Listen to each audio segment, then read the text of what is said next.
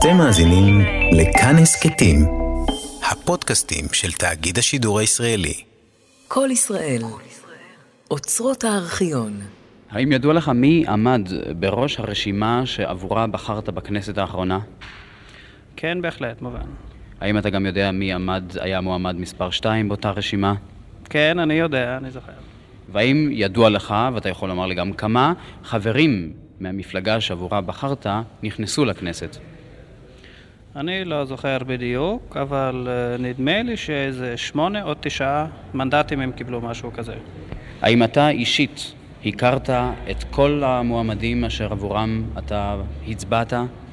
לא, אישית לא הכרתי אותם, רק אה, שמעתי אותם אה, נואמים ובאספות, אבל אישית בטח לא. האם לדעתך קיימים באותה מפלגה מועמדים חשובים יותר או חשובים פחות? לא, אני לא עד כדי כך מכיר את כל חברי המפלגה, כך שאני בטח לא יכול לדעת את זה. ואם זה היה נתון לשיקולך, היית מרכיב אותה רשימה של מועמדים בדיוק כפי שעבורה הצבעת? כן, בהחלט. האם אתה יודע מי עמד בראש הרשימה שעבורה בחרת לכנסת? כן. האם אתה יודע מי היה מספר שניים באותה רשימה שעבורה בחרת? לא, אני לא זוכר. אתה אינך זוכר. האם ידוע לך כמה מועמדים אה, מהרשימה שעבורה בחרת אומנם נכנסו לכנסת כתוצ... אה, לאחר הבחירות? לא, זה עניין של כמה שנים, אני לא זוכר את זה בדיוק, כמה אז היו. כאן רם עברון מכל לונדון, השידור העברי של ה-BBC. מה היה הדבר שעמד בראש מעייניהם של הבוחרים בבריטניה בחודש אוקטובר אשתקד? המרתיע הבריטי העצמאי ומעמדה של בריטניה ממזרח לסואץ, או שמא מצב הכבישים ובקר הטועה ביערות? לשניים מעובדי המחלקה העברית של ה-BBC, למיכאל אלמז ולי, ניתנה הזדמנות לעמוד מקרוב על שאלות אלה, כאשר ערכנו כתבות מיוחדות על מסע הבחירות בשני אזורי בחירות מחוץ ללונדון, קובנטרי וצ'יגוול. ההתרשמות הראשונית הוכיחה עצמה לבסוף כנכונה, בעוד שחלק ניכר מן המועמדים והנואמים באספות הציבור דיברו על המרתיע, על האו"ם ועל עדן, התעניינו מרבית השומעים, קרי המצביעים, בנושאים הקרובים יותר לפת הלחם. מעטים מאוד מבין האנשים שעימם שוחחנו הביעו עניין או הבנה כלשהם בשאלות מדיניות. מבחינות רבות אין העובדה שבבריטניה הבחירות אזוריות משנה דבר בצביון החיצוני של תעמולת הבחירות. באזורים הכפריים אולי רב השקט מזה המוכר בישראל של ערב בחירות, אולם פרט לגישה האישית יותר של המועמדים לבוחריהם, דומה כי סדנה דהרעה חד הוא.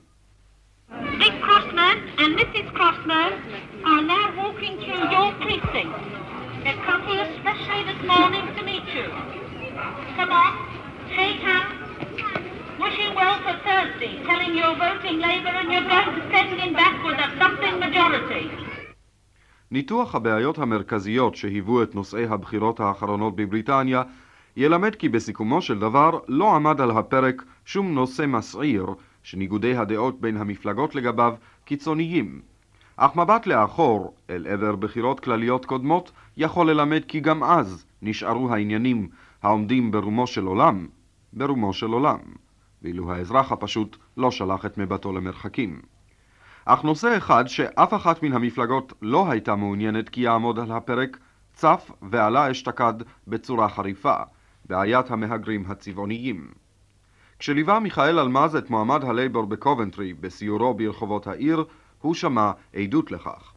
ואישה אחת שאלה מה יעשה בקשר למהגרים הצבעוניים המסתובבים בעיר במכוניות ומשתלטים לדבריה על כל הבתים והדירות.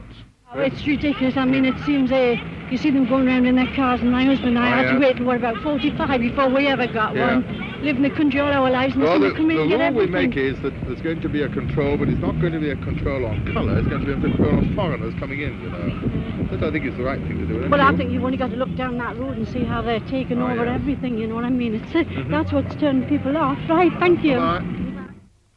אך לא רק ברחוב נפגש המועמד עם הבוחרים, הוא גם מבקר בבתיהם. כאשר נתלוויתי אל מועמד השמרנים באזור צ'יגוול, ג'ון ביגס דייוויסון, בביקורו בבתי הבוחרים, שמעתיו משוחח עמם על בקר טועה ביערות, על מצב הכבישים, על שיכון וחינוך. מלבד יוצא מן הכלל אחד לא שמעתי איש מעלה שאלות הנוגעות לענייני חוץ, או אף לעניינים לאומיים חשובים. היוצא מן הכלל היה אירי קשיש בשם ביל קלי. הוא הביע התנגדות לשוק המשותף. אסור לנו להיכנע לו, הוא אומר. הסיבה, אין הוא רוצה להידרס תחת מגפו של הצרפתי או הגרמני. אך במוסכו ראיתי מכונית איטלקית. את אחת התמונות האופייניות למסע הבחירות באזור זה ראיתי בשבת. השעה הייתה שלוש אחר הצהריים. בעיירות ובכפרים היה הכל מת ברחובות.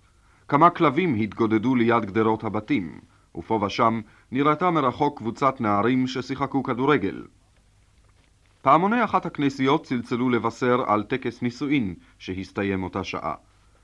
בתוך כל אלה עברה שיירה מהודרת ובה 15 מכוניות מקושטות בכרזות. הרמקול שעל גג המכונית הראשונה בישר כי הלייבור ינצח בבחירות, ללא ספק. אך איש לא הסיט אפילו את וילון חלונו כדי לראות מה הרעש. הכל התנהל בשקט, באדיבות, ללא התרגשות מיותרת. ידיעה אופיינית בעיתון המקומי סיפרה כיצד נאלץ היה האחראי למסע הבחירות של השמרנים באזור לעמוד לילה שלם ליד אחת הכרזות של מפלגתו כדי לתפוס שני אנשי לייבור צעירים שהסירו אותה כרזה לילה קודם לכן. תופעה מוכרת יותר בישראל, שבה אפשר היה להיתקל בחלק ניכר מן האספות הפומביות בבריטניה, הייתה תופעת ההפרעות. אך ברוב המקרים היו אלה חילופי דברים מבודחים עם הנואם. מועמדים רבים סיפרו כי שמחו להפרעות אלה, כיוון שהעניקו מידה של דרמטיות ושעשוע לנאומי התעמולה. מועמד הלייבור בצ'יגוול סיפר לי כי הוא אף מסיע במכוניתו שלו שני מפריעים צעירים מן המפלגה השמרנית, המלווים אותו בהפרעותיהם בכל מקום שבו הוא מופיע. אך את עיקר ההפרעות משך ראש הממשלה דאז אלק דגלסיום, בעיקר כאשר היה מופיע באזורים מרוחקים. בקובנטרי קלט המיקרופון שלנו את האפיזודה הבאה באמצע נאומו של ראש הממשלה דאז.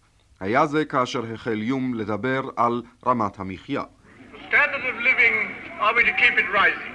The great schemes of modernization, how do we find the money to pay for them and earn the wealth which we wish to share to the old and the sick and the widow? And finally, what is Britain's place to be on the international stage? And so I ask support for our candidates here, so that Britain may have prosperity at home and have the power to throw her influence into the scales on the side of world peace on behalf of mankind. אין ספק כי הופעותיהם של שני מנהיגי המפלגות הגדולות, סאלק דגלסיום והרוד ווילסון, משכו את עיקר תשומת הלב. אך אין הדבר מלמד כי הייתה בכך הבעת עניין מיוחד באישיותם של השניים. אם אפשר לכנות את הבחירות הכלליות בבריטניה באוקטובר אשתקד כבחירות אפורות, כוללת הגדרה זו גם את מידת העניין שעוררו שני אישים אלה. אשר למישור המקומי, כאן התבטאה מידת העניין במועמדי המפלגות בגורמים שונים, מידת פרסומו הלאומי של המועמד, מידת הוותק שלו כמועמד באזור זה, ומידת העניין שהצליח לעורר בהופעותיו ובנאומיו. אך גם כאן קשה להצביע על עובדות ברורות. מי שיבוא לנתח את מערכת הבחירות האחרונה, יתקשה מאוד למצוא תשובה על השאלה עבור מי הצביע המצביע הממוצע, מפלגה, מועמד מקומי מסוים או מנהיג המפלגה. אחד הסממנים האופייניים לשיטת הבחירות האזוריות, מכל מקום כפי שהן מקובלות בבריטניה, מתבטא באדישות מסוימת. קיימים האזורים השוליים, שבהם קטן הרוב המספרי של מפלגה אחת על פני חברותיה. באזורים אלה מרוכזת מרבית העניין הלאומי, ובהם תולים גם הפרשנים למיניהם את עיקר חישוביהם. באזורים הבטוחים נוטה הרגשת הביטחון לגבול באדישות. כל עוד אפשר לראות במסע הבחירות עצמו, ואף בתוצאות שונות ביום ההצבעה, מעין ספורט, כי אז קיימת מידה של התלהבות. אולם כאשר אין מתרחשים דברים מרתקים במרכז הזירה, כי אז יודעים הבוחרים יפה יפה להסתגר בעיסוקיהם היומיומיים כאילו לא מתרחש דבר מעבר לארבעת כותליהם. תהיה שיטת הבחירות אשר תהיה, בתופעה אחת לעולם אי אפשר יהיה להתחרות בבריטים, במקוריות. תלו למשל אותו ישיש שקם באחת מאספות הבחירות של ריצ'רד קרוסמן ושאל Does the Labour Party believe in the Ten Commandments?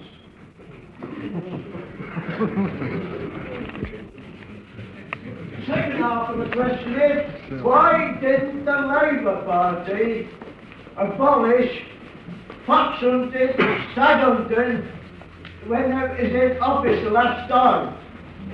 האם מפלגת הלייבור מאמינה בעשרת הדיברות? ומדוע מפלגת הלייבור לא עשתה דבר לאסור את הספורט האכזרי ציד שועלים וציד צבעים?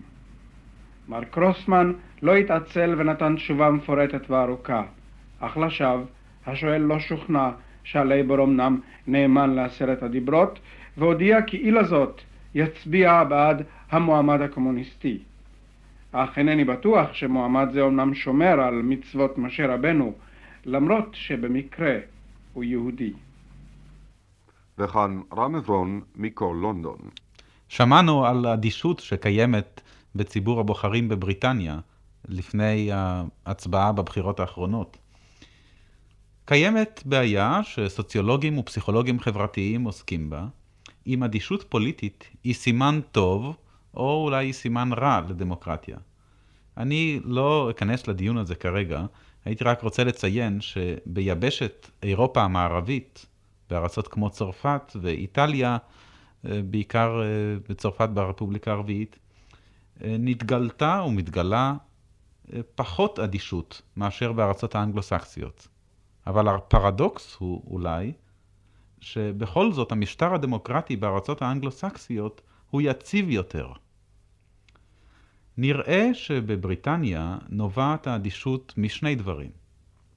קודם כל, במשטר הדו-מפלגתי של בריטניה יש הסכמיות מרובה בעניינים חשובים בין שתי המפלגות, או שלוש המפלגות, אם ניקח גם את המפלגה הליברלית הקטנה, אה, שמתמודדות בבחירות. מה שהאנגלים קוראים Unity on Fundamentals, שבעניינים הבסיסיים, ובעיקר בעניינים שקשורים למשטר הדמוקרטי עצמו, אין ניגוד ואין סכנה בכך אם תעלה מפלגה פלונית או מפלגה אלמונית לשלטון. זאת סיבה אחת לאדישות שקיימת בציבור הבוחרים. אמ, סיבה שנייה היא בוודאי המבוכה של הבוחר בכל משטר פרלמנטרי. הבוחר איננו יודע בדיוק האם הוא בוחר נציג לפרלמנט, או שהוא בוחר תומך פוליטי שנחוץ לראש הממשלה, הרצוי לו כראש ממשלה. זאת אומרת, השאלה היא, למה מכוונת הבחירה? האם בוחרים את ראש הממשלה, את וילסון או את יום, או בוחרים את הנציג של האזור בפרלמנט? האם בוחרים רשימה של חברי כנסת, או שבוחרים את המועמד מספר 1 או מספר 2 ברשימה לראשות הממשלה או לתיק מיניסטריאלי מסוים. המבוכה נובעת מכך שהבחירות לפרלמנט באמת יוצרות שתי תוצאות. הן גם בוחרות וגם מרכיבות בית נבחרים. יחד עם זה, הן גם משפיעות על ההחלטה מי יהיה ראש הממשלה. המבוכה הזאת, כשהבוחר איננו יודע בדיוק האם הוא בוחר בעיקר את הפרלמנט, את בית הנבחרים, את הנציגים שלו, או שהוא בוחר בעיקר את ראש הממשלה, המבוכה הזאת מורגשת לא רק בבריטניה, היא מורגשת גם אצל ציבור הבוחרים בישראל. אמור לי בבקשה, האם ידוע לך מי עמד בראש הרשימה אשר עבורה בחר, בחרת לכנסת? אינני מבקש את שמו, רק אם ידוע לך מי עמד. אני לא יודע באמת. אתה לא יודע מי עמד. אתה גם לא יודע, אתה, אם אתה בכלל בחרת לכנסת? אני בחרתי לכנסת. ואתה אינך זוכר מי עמד בראש הרשימה שעבורה בחרת? אני לא זוכר. האם ידוע לך כמה צירים מהרשימה שעבורה אתה בחרת אמנם נכנסו לכנסת? אגיד לך, אני אדם לא מפלגתי ולא מתעניין בדברים האלה. אני עומד ועובד ולא יודע שום דברים אחרים.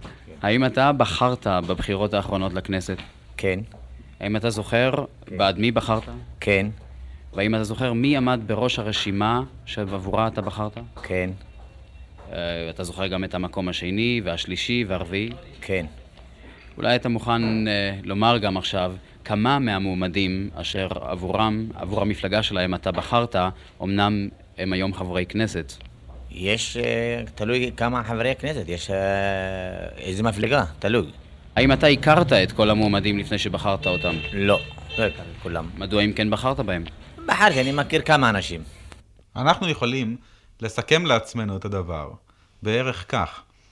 מלחמת הבחירות נערכת למעשה לא רק בין מפלגות שונות, היא נערכת בעיקר סביב מספר מצומצם של מועמדים, שהם עומדים בראש הרשימות, ושהיעד הסופי שלהם, המטרה הסופית שלהם, זה לא להיות סתם חברים בכנסת, אלא גם, אולי גם בעיקר, להיות חברי הממשלה. המפלגות נערכות למלחמה על כיבוש השלטון. הן רוצות למשול, הן רוצות להחליט בתור חברי ממשלה על ענייני יום-יום של המדינה, ולא רק על אופי החוקים. לכן אי אפשר לומר שהבחירות נערכות אך ורק במטרה לתת ייצוג למפלגה זאת או למפלגה אחרת בכנסת. המטרה היא, בסופו של דבר, להשפיע על פעולת הממשלה, להביא את חברי המפלגה המסוימת, זאת או אחרת, לחברות בממשלה ולנטילת חלק בהחלטות שהממשלה מחליטה עליהן. אם כן, יש לבחירות לא רק מטרה של ייצוג המפלגות השונות, הרשימות השונות בבית הנבחרים, אלא קודם כל מטרה של הרכבת ממשלה. והבוחר מקווה שהוא ישפיע בהצבעה שלו לא רק על הרכב בית הנבחרים, אלא בעיקר על הרכב הממשלה הבאה. גם כאן אנחנו יכולים ללמוד מתוך הניסיון ומתוך התיאוריה אה, של הדמוקרטיה בארצות השונות, אה, בראש ובראשונה בבריטניה, בארצות הברית ובמדינות דמוקרטיות אירופיות אחרות.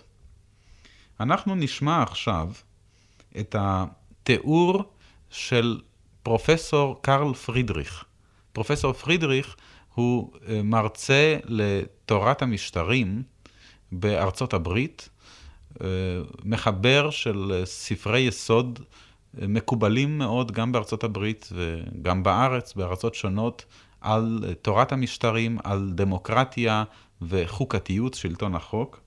ומתוך ספרו על דמוקרטיה וחוקתיות, אנחנו נשמע קטעים שדנים במעמדו של ראש הממשלה בבריטניה. מהו התפקיד שממלא אותו ראש הממשלה?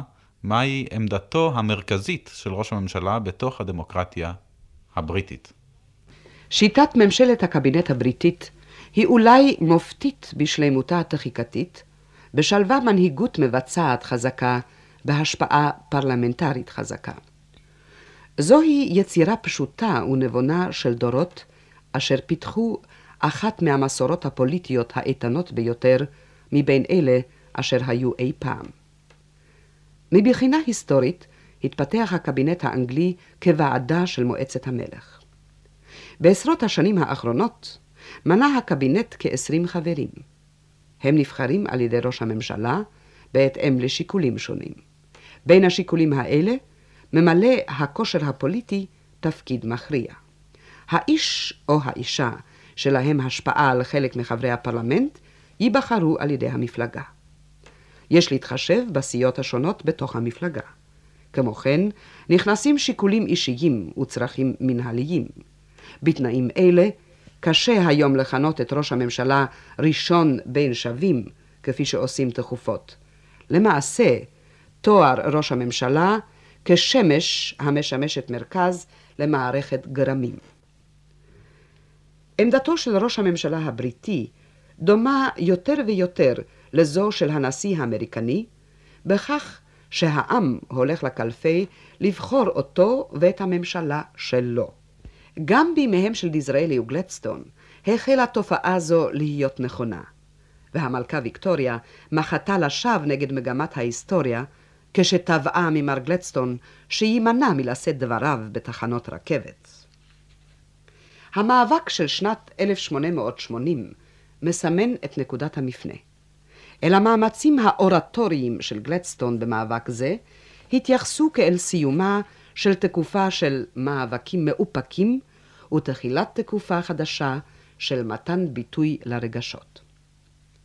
גם לפני המלחמה יש לראש הממשלה הזדמנויות רבות לאין ספור לעיצוב ההשקפות הפוליטיות של העם.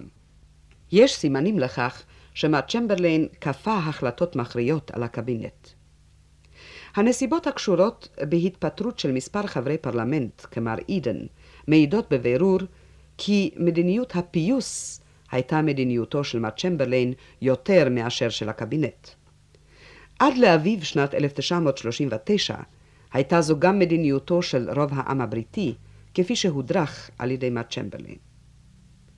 המבנה של ארגונים מפלגתיים הביא לתמורה הדרגתית ואחריות בפני הפרלמנט לאחריות בפני קהל הבוחרים. אם לנסח זאת אחרת, הרי הקבינט שולט כיום בבריטניה הגדולה בעצה ובהסכמה עם הפרלמנט. במשך מלחמת העולם השנייה הקים מר צ'מברליין קבינט מלחמתי, ומר צ'רצ'יל המשיך לקיימו. אך קבינטים אלה היו קבינטים רק בשמם. גם צ'מברליין וגם צ'רצ'יל קבעו בעצמם את המדיניות בעזרת יועציהם. הקבינט הבריטי תואר כציר אשר סביבו סובבת כל המכונה הפוליטית. בהדרכת ראש הממשלה מכוון הקבינט את כל ענייני המדינה עד שהתמיכה המפלגתית בו מתפוררת. הבעיה הזאת שאנחנו דנים בה הערב, את מי למעשה בוחרים האזרחים, את הפרלמנט שלהם, את הנציגים לכנסת או את הממשלה, היא בעיה שהעסיקה הוגה דעות, חוקר וסוציולוג וכלכלן מפורסם בדורנו, יוזף שומפטר. בספר האחרון שיצא למעשה לאחר מותו ב-1950, שנקרא קפיטליזם, סוציאליזם ודמוקרטיה, מנסה שומפטר לתת תיאוריה של דמוקרטיה מודרנית. הוא מנסה להסביר לאיזה צורך נערכות הבחירות ואיזה שינויים הן מביאות, איזה שינויים פוליטיים הן מביאות. לפי דעתו של שומפטר, דמוקרטיה מודרנית היא למעשה התחרות בין מנהיגים על אמון הבוחרים. בין מנהיגים שהם מועמדים לראשות ממשלה. זאת אומרת, שומפטר מוצא שלפרלמנט יש תפקיד אחד, תפקיד עיקרי וכמעט יחיד, או חשוב ביותר, להרכיב ממשלה. אנשים בוחרים בפרלמנט על מנת שהפרלמנט יקים ממשלה. משום כך, אנשים בוחרים למעשה בעיקר את ראש הממשלה, שהוא ראש הרשימה שמנצחת בבחירות. התיאוריה של שומפטר מתאימה כמובן באופן מיוחד למשטר בבריטניה, שבו בוחרים אה, מפלגת רוב שהיא מקימה את הממשלה, או למשטר בארצות הברית, שבו בוחרים נשיא אשר הוא מקים את הממשלה. העיקר בתיאוריה שלו הוא שהבחירות הן לרשות המבצעת, לממשלה, אמנם בעקיפין, באמצעות פרלמנט, אבל הפרלמנט הוא רק גוף ביניים, והתכלית העיקרית, המטרה הסופית של הבחירות, הן להקים ממשלה. הקטע הבא שנביא מדבריו של שומפטר בספר שתיארתי, הוא קטע שדן ביחס בין בוחרים לבין מנהיגים, ובשאלה באיזו מידה התהליך הזה של בחירות מיועד למעשה להרכיב ממשלה ולבחור ראש ממשלה. המשטר הדמוקרטי הוא אותו הסדר מוסדי לשם השגת הכרעות פוליטיות שלפיו נמסרת ליחידים סמכות של הכרעה תוך מאבק של תחרות על קולות העם. דמוקרטיה היא תחרות חופשית על מנהיגות על ידי בחירות חופשיות. בדמוקרטיה נודע לו לקולו של הבוחר תפקוד ראשון במעלה, לכונן ממשלה. כינון ממשלה עומד למעשה על ההכרעה מי יהיה איש ההנהגה, הווה אומר ראש הממשלה. ברם יש רק דמוקרטיה אחת שקולו של הבוחר עושה כן במישרין, והיא ארצות הברית. בכל שאר המקרים אין קולו של הבוחר מכונן ממשלה במישרין, אלא הוא מקים מנגנון של תיווך, שנקרא לו מכאן ואילך פרלמנט. עליו מוטל התפקוד של כינון ממשלה. כיצד מכונן פרלמנט ממשלה? הנוהל הקלאסי המקובל באנגליה הוא זה: אם בבחירות הכלליות מנצחת מפלגה אחת, הרי בתנאים כתיקונם עומד לרשותה רוב של צירי הפרלמנט. ובכך כוחה עמה להחליט על הבעת אי אמון למישהו אחר, אם אין הוא מנהיגה שלה. מקבל הוא את התמנותו מאת המלך השליט, הוא מנשק ידיו, ומביא לפניו רשימת המיניסטרים, וביניהם מיניסטרי הקבינט. לתוך רשימה זו הוא מכניס קודם כל כמה מוותיקי המפלגה, והם מקבלים מה שניתן לכנות משרות פיצויים. שנית, מנהיגים שניים במעלה, אישים שעליהם הוא נשען במאבק בתוך הפרלמנט, והללו מגיעים לידי כהונתם, קצתם הודות לערכם הפוליטי החיובי, וקצתם הודות לחשיבותם בחזקת גורמי נזק שבכוח. שלישית, אישים הנמצאים בקו של עלייה, והוא מזמינם לתוך חוג המסולטים שבלשכתו, כדי להעלות מוחות מתחת לסיפון.